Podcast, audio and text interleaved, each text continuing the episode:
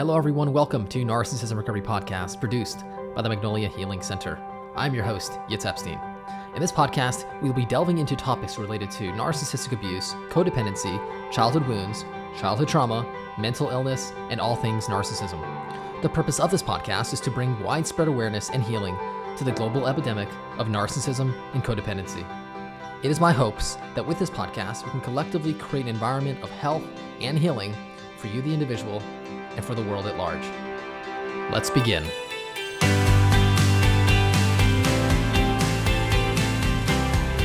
Hi, everyone. Thank you all so much for joining me for today's episode. Today, I'm going to be discussing healing within relationships. So, relationships can be a very powerful place for healing, for transformation, for self actualizing, and for growth. Uh, this is not always the case. However, in many instances, relationships, such as in the case of toxic relationships, abusive, narcissistic relationships, uh, they may lead a person further from themselves and break partners down even more and are, in fact, something that needs to be dissolved, something that needs to be done away with. So, in this episode, I wanted to discuss some of the variables that determine when a relationship is something that, while, may be, while it may be difficult and there be challenges, is something that's still worth the investment long term, or is it something, is it a relationship that is not conducive to our growth, to our happiness, to our evolution, and as a result needs to be done away with, dissolved completely? I'm also going to discuss some tips on how, if you're in a relationship with somebody and you both have childhood wounds, you both are trying to heal, how to create a relationship where both partners are actually assisting each other in the healing process. So, firstly, we hear often that you need to be alone in order to heal, in order to build a sense of self. Now, I actually feel strongly and believe that in order to build a sense of self, it is best done when we're not in a committed relationship. So, the theory behind this is that while we're in a, in a relationship, um, because there's somebody else in our lives, we can't necessarily use our resources, such as our time, our attention, uh, our affection, our energy, uh, to build a sense of self. So, by in essence, becoming uh, separate from the other person, you can then have that space so you can then focus on yourself to build a sense of self. Now, to this, I say, you know, healing takes place in the context of a relationship, not necessarily in a committed, intimate relationship. That being said, it can take place in an intimate relationship, and in fact, intimate relationships can be a, a great catalyst and a facilitator of healing. So it could be argued that human beings exist in the context of a relationship. That is, that we are always in relationships with things, with people around us as a living organism. We are all interconnected in a web of existence, and all things are connected whether we realize it or not.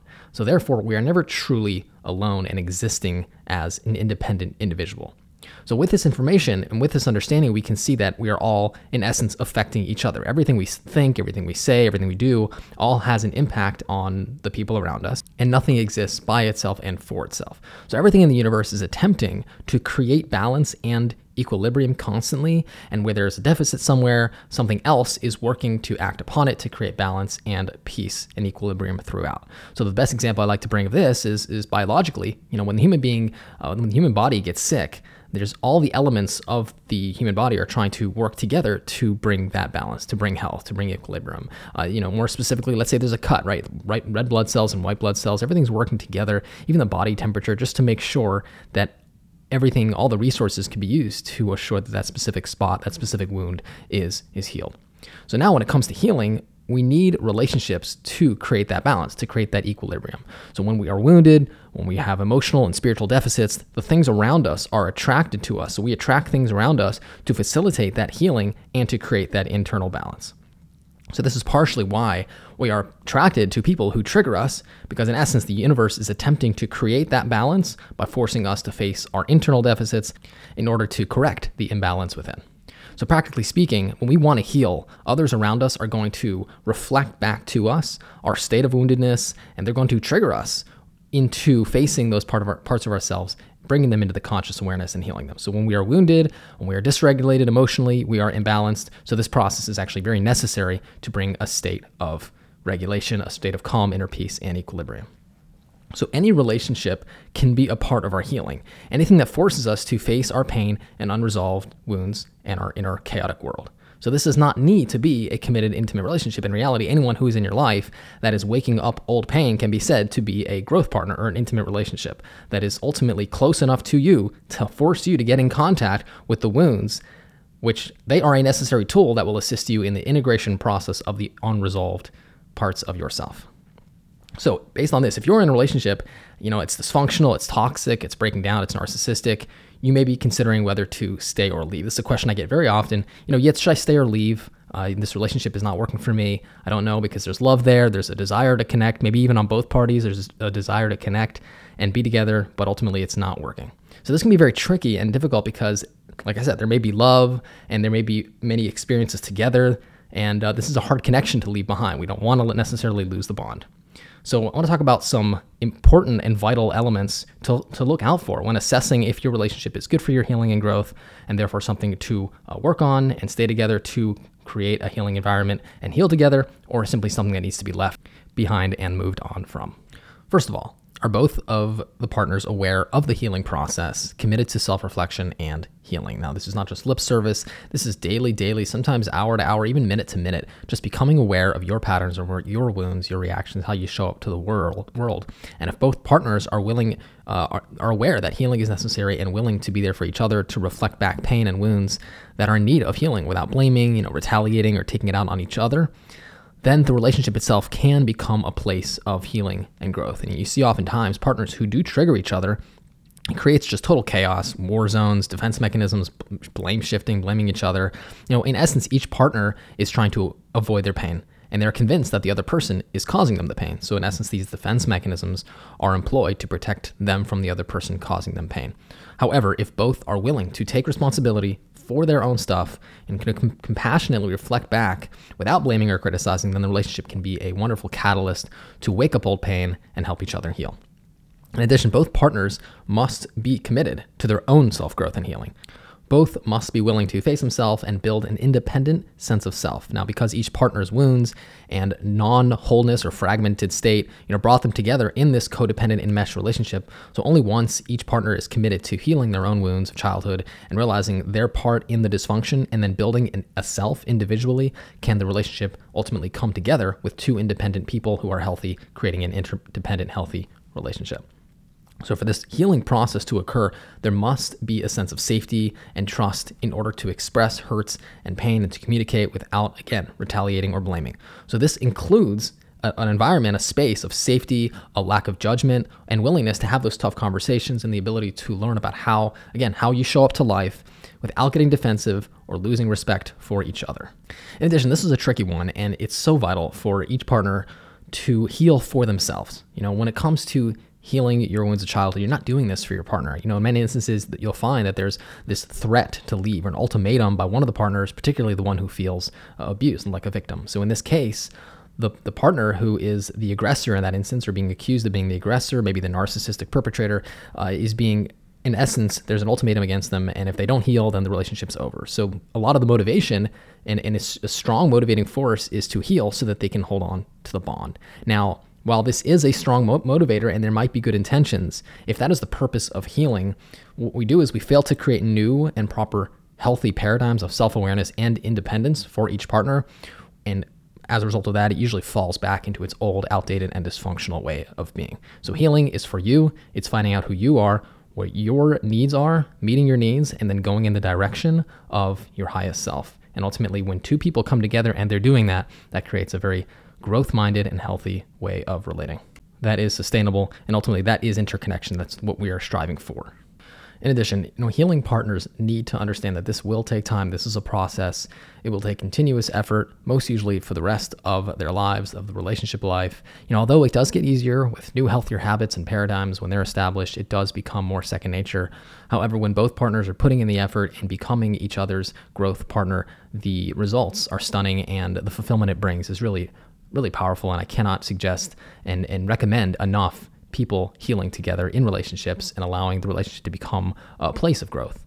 Furthermore, it's so important to learn the art of forgiveness for each other so that resentments don't continue to build and further create distance. Obviously, if two people are coming together and they're trying to heal and they have a past already, there might be anger, hurts, frustrations that pop up again, which can then break each other down. So, when we learn this art of forgiveness, of compassion on yourself and each other, uh, this can again create that space where we can uh, bring up old stuff and allow it to uh, heal as opposed to continue to build and create that distance. You know, oftentimes when we are healing, we may fall back into old ways. So, again, patience and forgiveness for each other for that growth process is so extremely vital. You know sometimes relationships need to fall apart. Sometimes they're they're simply unsustainable and regardless of how much love and desire there is to be together the relationship itself the dynamics in which it was built are going to break down. You know each partner is so entrenched in their defensive stance, in their wounded patterns, and therefore a breakup and a, a, breakdown in this sense can be necessary and a necessary shattering so partners can break out of their old ways of being as well as reach those deep elements of themselves that perhaps they are disconnected from. You know, when we have a breakdown, it really rips us open. So by having that breakdown, it can allow us to face ourselves and finally really embrace and bring into the conscious awareness that which needs healing. And finally, it's so important to find somebody, a coach, a therapist, a healer, a psychologist, somebody you trust and somebody trained in this process, someone who understands what it means to help individuals heal, uh, as well as to be able to create that space in the relationship to help each other uh, heal, to be able to help each other build a sense of self, as well as assist each other in, in, in developing those skills to create a safe space in the relationship so that it can become a powerful force in our growth and healing journey. Somebody who is unaware of how each partner's wounds are impacting the relationship uh, may focus heavily on the relationship as if that is the cause of the issue and may entirely miss the core issue, which is ultimately may not be a relationship issue at all, but rather a wounds issue and something separate from the relationship that's causing the relationship itself to break down. So, some relationships out there are abusive, are toxic, and simply beyond repair. So, I want to make a disclaimer that I'm not saying that if two people uh, want to go on a healing journey, that uh, that is obviously a, the best case scenario. But in many instances, the relationship is toxic and abusive, and they are even dangerous, and leaving is the only option. Uh, you know, in the case of a narcissistic abuser, when the victim is threatening to leave, this is where you'll see the narcissistic abuser promise to change and become healthy. That's where they'll be very focused on what they need to do, maybe even self reflection and going on that growth and healing journey. So it's so important to determine if there is abuse. And you know, while people can change and many people do change, you know, sticking around in the hopes that and, the, and giving into the promises or holding on to the promises and hopes that your partner can change may be a part of the abuse. It may further bond you to the relationship, just buying more and more time so you get further stuck and ultimately uh, trauma bonded to a relationship. So you want to be very mindful of somebody who is saying they want to heal and committing to healing. Are they actually doing the work? Uh, if you determine that there is abuse and that they are not, then it's important to uh, to walk away from that completely. So, my personal process when it comes to working with individuals and then couples who are trying to heal in relationships is to, in essence, work with each individual separately to help each individually build a sense of self, you know, to overcome their past, uh, to heal and develop that healthy sense of self. So, alongside this, uh, I include couples uh, coaching and couple sessions to assist the relationship in developing that aforementioned space so that they can build a, uh, a, space of healing and then mend the relationship together. You know, so many of our relationship issues are not necessarily relationship issues at all. They are childhood wounds, trauma, and, and faulty relationship patterns that are stemming from our past that need to be addressed individually. So once partners individually take responsibility for their own stuff and assure that they aren't using the relationship to soothe their pain or avoid accountability, uh, ultimately the relationship itself can become a magnificent place of growth, transformation, healing, and therefore interconnection, uh, you know, happiness, and joy. I want to point out that if you decide that your relationship is not something that is conducive to growth, it's breaking you down, it's toxic, it's abusive, if you decide to leave the relationship, Healing individually is still necessary to assure that your wounds, that your shadows, that your unresolved past doesn't attract more toxicity. So the healing in the context of relationship in this specific instance could be in the context of a relationship to a friend, to a family member, to a coach or therapist, someone who you trust, who can hold space for you, uh, who could be your, who could be in that instance your growth partner, compassionately reflecting back parts of yourself that need healing. So, like I mentioned earlier, healing does occur in the context of relationships. And you know, the phrase, the popular phrase, "No man is an island," and this concept, it, it expresses the idea that human beings uh, do poorly, you know, when isolated from others, and we need to be part of a community uh, to thrive. You know, that being said, unless we do become an island, unless we have an independent sense of self, then we will continue to relate in other people in a codependent way, in a way that is not conducive to sustainable growth and health. So if you are someone who finds yourself in a toxic relationship, you're unsure of whether to stay or leave, you're not sure if the relationship is conducive uh, to growth or it's something that needs to be uh, done away with and broken down completely. You know, it can be a very confusing space to be. Uh, you know, ultimately, we're not sure. And, and there could be a, a long history with this individual, you need a lot of love there. So, my advice to you in this instance is to pay attention to yourself, focus on yourself, go on your own individual healing journey and growth journey. And when you go in the direction of your higher self, of your growth, of your vision, of your dreams for your specific life, then whether your partner is growing or not will become very obvious because ultimately, if they are growing, they'll be able to hang with you, they'll be able to keep up and ultimately grow, grow in their higher self towards their journey, towards their where they need to go for their growth, and ultimately that will bring you back together.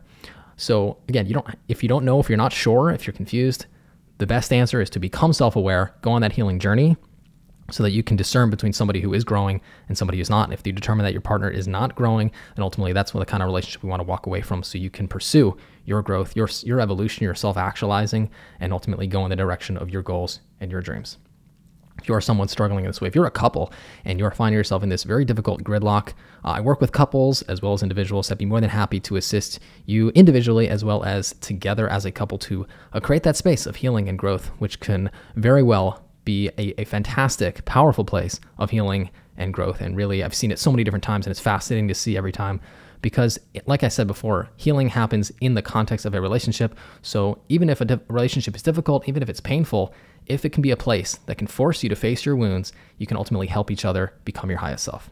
So if this is of interest to you, feel free to reach out. I offer a free 15 minute consultation. My email is yitz, Y-I-T-Z, at magnoliahealingcenter.com. My phone, 818-210-6049. Thank you all so much for joining me for today's episode. Until next time, all the best.